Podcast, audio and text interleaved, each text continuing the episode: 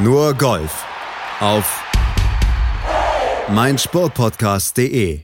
The Open, das letzte Major des Golfjahres, ist Geschichte und während der Sieger Shane Lowry aber wohl noch ein bisschen feiert und ein bisschen mit dem Claret Jug kuscheln möchte. Da rüstet sich der Rest der Golfelite für das nächste große Turnier und einige Spieler wollen hier bestimmt ihren Frust aus der Vorwoche möglichst schnell vergessen machen. Die zum WGC-Event beförderte St. Jude Classic steht in dieser Woche auf dem Programm, heißt mittlerweile WGC FedEx Invitational oder St. Jude Invitational und dafür geht's in den TPC Southwind nach Memphis und bei uns natürlich mit dabei unsere Expertin Desiree Wolf. Hallo Desiree. Hallo Malte. Und parallel zu diesem Event gibt es ja dann auch noch die Barracuda Championship, ein eher kleineres und zweitklassiges Turnier für alle, die es eben nicht in das 64er Feld beim WGC geschafft haben. Aber auch das in dieser Woche sehr interessant. Drei Deutsche nämlich dabei. Unter anderem schlägt natürlich auch Martin Keimer neben den beiden PGA Tour Startern aus Deutschland neben Stefan Jäger und Alex Shaker dort ab. Es geht um Punkte. Auch da gucken wir gleich rauf. Desiree, vorher schauen wir aber aufs WGC-Event in diesem Jahr also neu im Programm. Im letzten Jahr hieß das Turnier noch Bridgestone Invitational, fand im Firestone statt und wurde von Justin Thomas gewonnen, damals mit vier Schlägen Vorsprung vor Kyle Stanley und der Drittplatzierte. Das war einer, den du sehr gerne magst, Torbjörn Olesen nämlich. Ja, ganz genau. Das war ein ganz tolles Turnier, eine super Performance von ihm. Aber streng genommen haben wir dieses Jahr ja zwei Titelverteidiger, weil es das Turnier in Memphis natürlich auch gab, mhm. die äh, uns eigentlich wohlvertraute FedEx äh, St. Jude Classic, aber eben ohne WGC, ähm, ist ja über Jahre dort ausgespielt worden. Das heißt, Platz ist bekannt, Turnier ist bekannt, aber nicht eben unter dieser Einordnung als WGC. Und insofern haben wir tatsächlich mit Justin Thomas den Bridgestone-Titelverteidiger und mit Dustin Johnson natürlich ähm, tatsächlich den Vorjahressieger auf dem Platz, also bei mhm. der FedEx St. Jude. Das ist so ein bisschen eine kuriose Situation. Ähm, die haben einfach sicherheitshalber mal mit beiden plakatiert und wollten da keinen zu kurz kommen lassen. Dustin Johnson dann sicher die aussagekräftigere Statistik, die er da vorzuweisen hat im letzten Jahr, als diese vier Schläge, die dann eben Justin Thomas im Firestone Vorsprung hatte. Aber der Platz, das können wir auf jeden Fall sagen, nicht nur aus der Erfahrung von Dustin Johnson im letzten Jahr, sondern, du hast es gesagt, schon seit 1989 schon im TPC Southwind dieses Turnier. Wir haben das schon einige Male verfolgen können. Von daher wissen wir auch, der Platz, der hat es in sich und dazu kommen ja dann auch noch die klimatischen Verhältnisse da unten in Memphis. Also das ist alles andere als einfach. Also kleidungstechnisch würde ich sagen, es ist das größtmögliche Gegenstück zur Open, weil du tatsächlich das äh, als Hitzeschlacht wahrscheinlich ja. dann einordnen musst hinterher. Du wirst auch nass, äh, allerdings von innen. ja, jo, genau. Außentoppets Innengeschmack, ja. Ja, oh. Ähm, nein, das wird sehr, sehr heiß werden. Also Wind ist jetzt tatsächlich auch mal ähm, eher zu vernachlässigen ähm, und über den würde man sich, glaube ich, dann dort wiederum freuen, einfach zur Abkühlung. Ähm, es wird sehr, sehr heiß werden und insofern ist das dann natürlich auch ein Faktor, dass du da auf eine ganz andere Art und Weise jetzt mit dem Wetter dann auch wieder umgehen musst und halt die Hitze auch abkönnen musst. Mhm. Und das nach unseren Wintermützen-Einschlägen da bei den Open in Nordirland ist es natürlich jetzt ähm, ja, ein Wechsel der Szenerie, aber umso interessanter natürlich für uns zu gucken. Absolut. Paar 70 Kurs, 7244 Yards lang, 2004 nochmal wieder redesigned worden vom Designer himself, von Ron Pritchard. Der hatte 1987 diesen Kurs dort entworfen. Er hat schon gesagt, Wind kein Faktor, aber es sind, ich glaube, acht lange Paar 4, über 450 Yards lang. Ja, das ist das eine. Und zum anderen ist der Platz tatsächlich äh, schwierig zu spielen.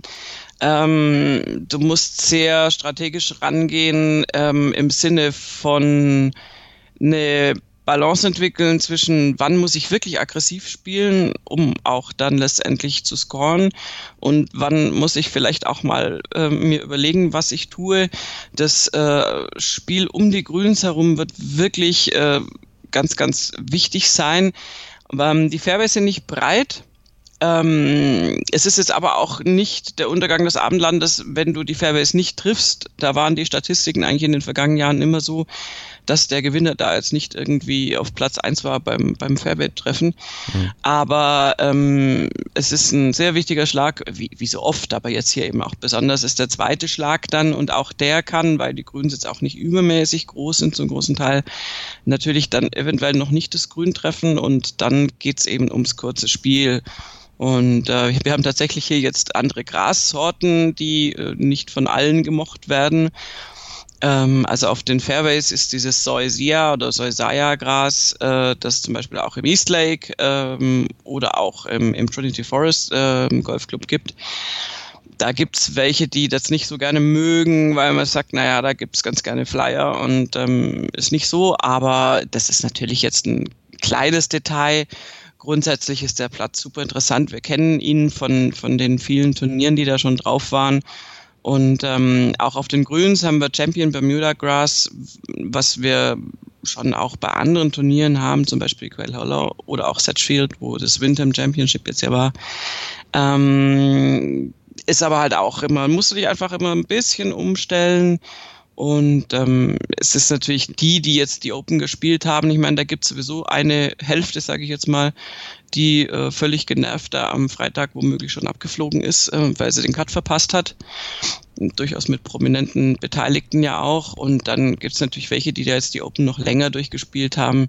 Für die wird es jetzt so vom Zeitplan her das Anstrengendste sein, die Umstellung zu vollziehen mit Wetter, mit Zeit, mit Jetlag. Ähm, und dann haben wir natürlich sowieso auch die Kandidaten, die, dann, äh, die da jetzt wirklich äh, viel, viel besser mit umgehen, schon per, per se. Und die sind da oft in der ersten Runde dann auch weiter vorne zu finden. Aber sind ja auch einige dabei, die dann auch möglichst schnell wahrscheinlich wieder Golf spielen wollen, damit sie diesen Sonntag bei The Open aus dem Gedächtnis kriegen. Justin Rose zum Beispiel mit seiner 69 auf der Schlussrunde, der möchte bestimmt sofort wieder spielen, um das bloß irgendwie ja, von der Schulter zu kriegen. Er spielt in einem Flight mit Matt Kutscher dem führenden im FedEx Cup, beziehungsweise dem zweiten im FedEx Cup und Jordan Spieth. Genau, interessanter Flight. Ähm, Matt Kutscher, jetzt geht es ja eigentlich im FedEx Cup so ein bisschen um die Wurst hm. und da ja poppt der Name worden. auf. Ja. und äh, da ist er natürlich, das ist irgendwie immer überraschend, weil er ist ja so ein unterm Radarflieger eigentlich. Also der hat da einfach fleißig Punkte gehamstert über die ganze Saison. Ähm, hat natürlich auch schon zweimal gewonnen, um Gottes Willen, das soll es überhaupt nicht schmälern, aber ist irgendwie, ich weiß nicht, ob das an mir persönlich liegt, aber ähm, hätte man mich, äh, wenn ich es nicht wüsste, nach einem Gefühl gefragt, wer denn da vorne ist im FedEx Cup, hätte ich ihn nicht in die Top 5 getan. Mhm. Ist er aber tatsächlich und ähm, er hat mit Justin Rose noch Jordan Spieth zwei an der, seiner Seite, bei denen es echt nicht so richtig äh, schick lief jetzt in den letzten Wochen. Bei Jordan Spieth jetzt schon relativ lange nicht so richtig gut lief.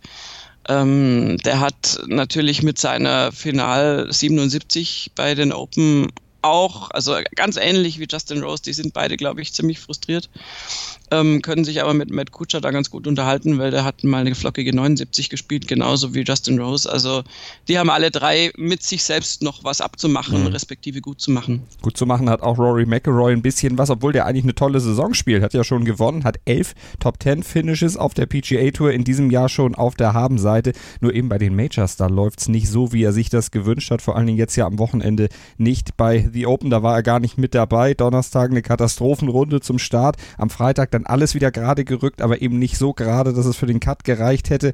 Ja, der möchte sich auch beweisen, möchte diese Form vom zweiten Tag, diese 65, konservieren und gerne natürlich jetzt im TPC Southwind umsetzen. Ja, er hat natürlich den Vorteil, dass er jetzt nicht mehr so unter aller ähm, ausführlichster Beobachtung der Medien und der Fans steht. als McElroy, also natürlich sowieso immer, aber eben nur im normalen Maße. Und er ist im Flight zusammen mit Brooks Köpka und Jason Day. Und Brooks Köpka wird als äh, FedEx Cup führende und als Weltranglistenerster und überhaupt da natürlich sehr, sehr viel Aufmerksamkeit ziehen nicht von Brandon Chambly, aber das wissen wir ja schon.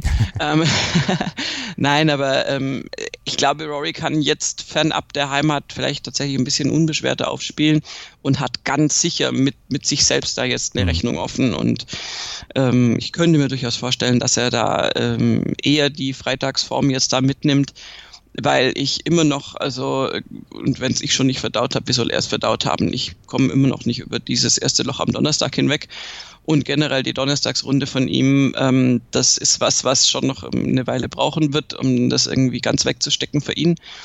Ähm, und ich glaube, jetzt da ein super gutes Turnierergebnis hinterher zu schieben, mal jetzt ganz äh, sportlich gesagt, dieses WGC zum Beispiel zu gewinnen. Mhm wäre natürlich balsam auf seine Seele. John Rahm ist auch mit dabei, zusammen mit Sander Schoffley und Gary Woodland in einem Flight und natürlich auch die beiden Titelverteidiger. Du hast sie vorhin schon angesprochen, die Double-Headliner Justin Thomas und Dustin Johnson. Dustin Johnson ja sowieso der zweite Rekordsieger, äh, was WGC-Titel angeht. Sechs hat er schon gewonnen in seiner Karriere, die zweitmeisten nach Tiger Woods und im TPC Southwind.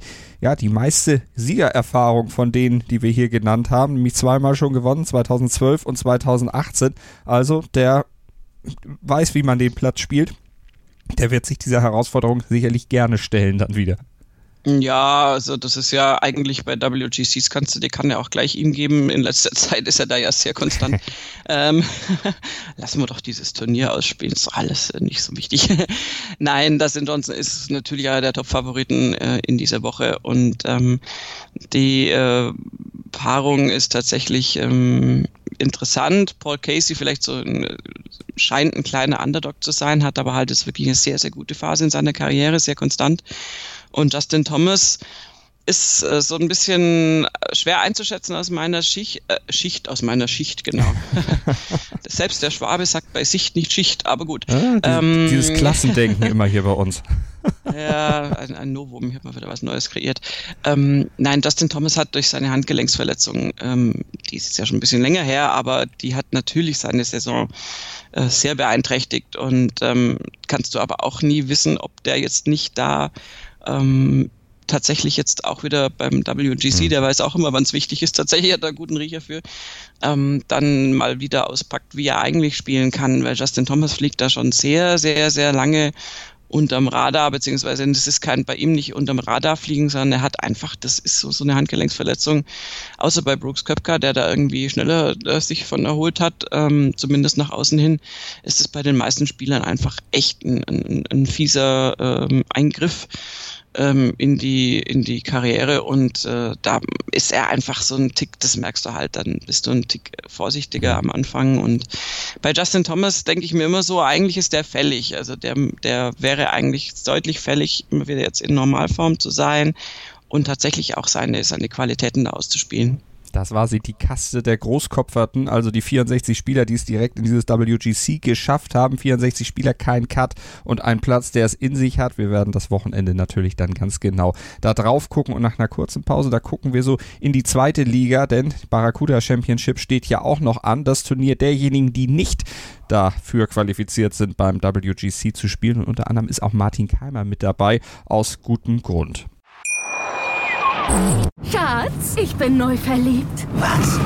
Da drüben. Das ist er. Aber das ist ein Auto. Ja, eben. Mit ihm habe ich alles richtig gemacht. Wunschauto einfach kaufen, verkaufen oder leasen. Bei Autoscout24. Alles richtig gemacht. Hey, Malte Asmus von meinsportpodcast.de hier. Ab März geht's weiter mit unseren 100 Fußballlegenden. Staffel 4 bereits. Freut euch auf Slatan Ibrahimovic, Michel Platini, Cesar Luis Minotti, Paolo Maldini, um nur mal vier zu nennen. Und bis wir mit der vierten Staffel kommen, hört doch einfach nochmal rein in die bisherigen drei Staffeln. Ronaldinho, Sepp Meyer, Gary Lineker, Lothar Matthäus und viele weitere warten da auf euch. 100 Fußballlegenden. Jetzt überall, wo es Podcasts gibt. Mein Sportpodcast.de ist Sport für die Ohren. Folge uns auf Twitter. Willkommen bei meinsportpodcast.de. Wir sind Podcast. Wir bieten euch die größte Auswahl an Sportpodcasts, die der deutschsprachige Raum so zu bieten hat. Über 20 Sportarten, mehr als 45 Podcast-Serien, über 9000 veröffentlichte Podcasts und über 5 Millionen Podcast-Downloads allein im Jahr 2018. Wir sind Podcast. Wir sind meinsportpodcast.de. Nur Golf auf mein Sportpodcast.de mit dem Blick auf die großen Turniere dieser Woche. Desiree und wir gucken auf das zweite Turnier in der PGA Tour Kalenderwoche, nämlich Barracuda Championship in Reno mit drei Deutschen. Hatten ganz besonderen Grund, dass Jaker, Jäger und auch Martin Keimer dort aufziehen. Ganz genau, wir nähern uns der heißen Phase, nämlich den FedEx Cup Playoffs und äh, es ist natürlich jetzt ganz, ganz, ganz äh, wichtig, sich da noch unter die Top 125 zu spielen um beim ersten Playoff-Turnier dabei zu sein. Also je besser, desto besser, weil natürlich dann beim zweiten Playoff-Turnier das Feld schon krass verringert wird. Aber ähm, jetzt sind die letzten Chancen da tatsächlich jetzt anzugreifen und ähm, das, das muss einfach genutzt werden. Deswegen äh, kommt da auch Martin Keimer um die Ecke, der normalerweise das Turnier sicher nicht, nicht zwingend spielen würde. Das ist so ein typisches im Schatten von WGC-Turnieren stattfindendes Turnier und ähm, sicher auch interessant anzugucken. Und da ist ja auch alles, was eben nicht ähm, beim FedEx St. Jude äh, auftiet, ist ja da zu finden. Aber jetzt geht's tatsächlich, also gerade für Martin Keim und Stefan Jäger, äh, da um die Wurst, weil die im FedEx Cup jetzt gerade so platziert sind. Keimer auf 149, äh, Jäger auf 145. Ähm, also da geht was, wenn die sich jetzt wirklich sehr, sehr gut da platzieren. Jaker mit 210 ist schon ziemlich haarig. Da noch jetzt äh, wirklich so viele Plätze nach vorne zu springen, da bräuchst du ein absolut fantastisches mhm. Ergebnis. Mhm. Aber das schauen wir uns jetzt an, was die drei Deutschen da machen, weil, wie gesagt, viel Zeit ist nicht mehr bis zu den Playoffs. Und es sind komplett andere Umstände bei diesem Golfturnier als jetzt beispielsweise in den letzten Wochen auf der European Tour, denn dort stand ja Linksgolf auf dem Programm, also auf Meereshöhe. Jetzt geht's nach Nevada in Reno auf die Berge. Der Montreal Golf and Country Club 5500 Fuß hoch. Also das ist dann schon ein kleiner Unterschied. Und das macht sich dann natürlich auch bemerkbar beim Ballflug, bei eigentlich allem.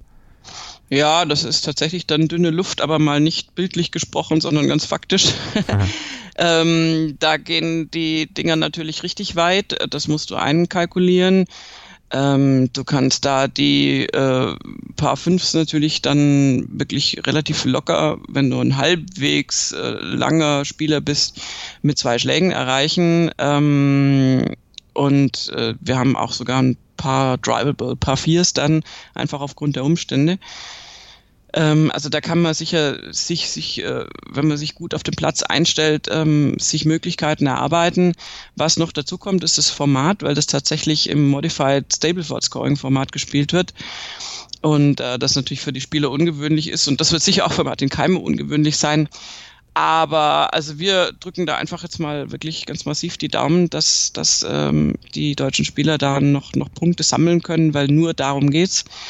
Und äh, Witterungsbedingungen werden wirklich äh, sehr, sehr, sehr gut sein. Ein bisschen Wind, kein Regen, natürlich auch hohe Temperaturen da in der Wüste. Und ähm, ja, bin ich gespannt, ob zumindest Martin Keimer vielleicht da jetzt so richtig Nutzen draus ziehen kann, dass er abseits des WGC-Turniers doch noch eine Möglichkeit hat, aufzutiehen.